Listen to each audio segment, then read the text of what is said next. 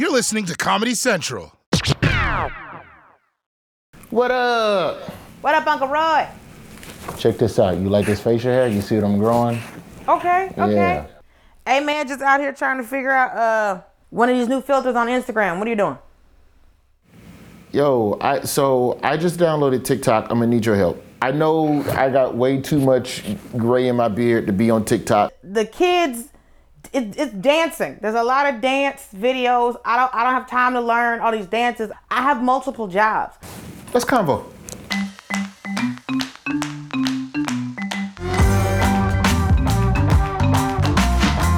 So the new song for the summer is Megan Thee Stallion's Thought Shit, right? Because we need an anthem, we need a hymn, we need a spiritual. This is supposed to be the song of the summer, right? But the black TikTok dance creators have decided that because their dances keep getting stolen by white people and they keep getting credit for it, they're not doing a dance this summer for Thought Shit. So, uh, like, I I will say this. It takes a lot of fortitude as a black creator to not dance to Megan Thee Stallion on camera. Oh, man. So, hats off to them. It's like me giving up sugar. I mean, it's a truly, tough one. Truly. Or me giving up on these date naps because they keep making me sad, but I keep going back.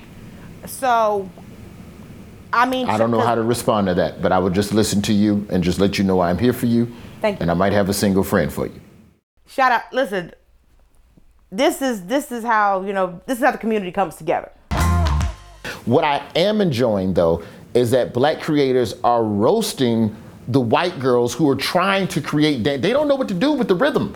Oh, they don't know I've how seen to create. It. It is Boston Market. It is Kenny Rogers Roasters. It is a full luau. We are out here spit roasting. It is amazing. Somebody sent me one, and it was just the girl with her hands in the air. This, that is not thought shit.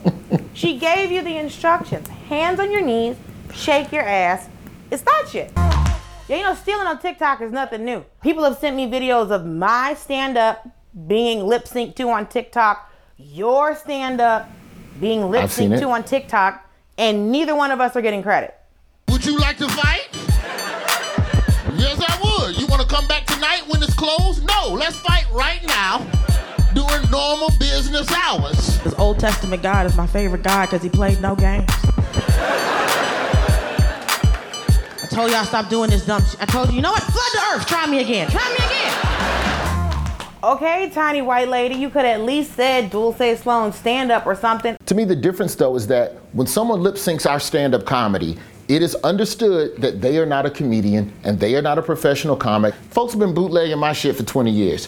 But when you get into the dances, it's like, we don't know whether or not you created that or not. The only dance that black people have stolen from white people is the moonwalk. And Michael Jackson did it much better because when Neil Armstrong did it, he was bouncing across the moon at one-third gravity.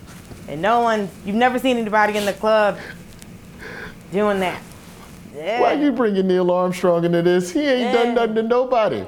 Yeah. I, so I, if the social media companies recognize that black creatives are the reason for all of the eyeballs on their app and they instead invest in them or create systems in place to stop this type of theft, it would mean more money for them and for the people who deserve the, the credit in the first place. But also, if you see some white girl doing a dance, you know she didn't come up with that. I don't remember which late night show it was, but the white girl went on the late night show doing all the black dances and the black dancers never got credit. So they had to bring the black dancers on like a week later. Like, hey, sorry about that.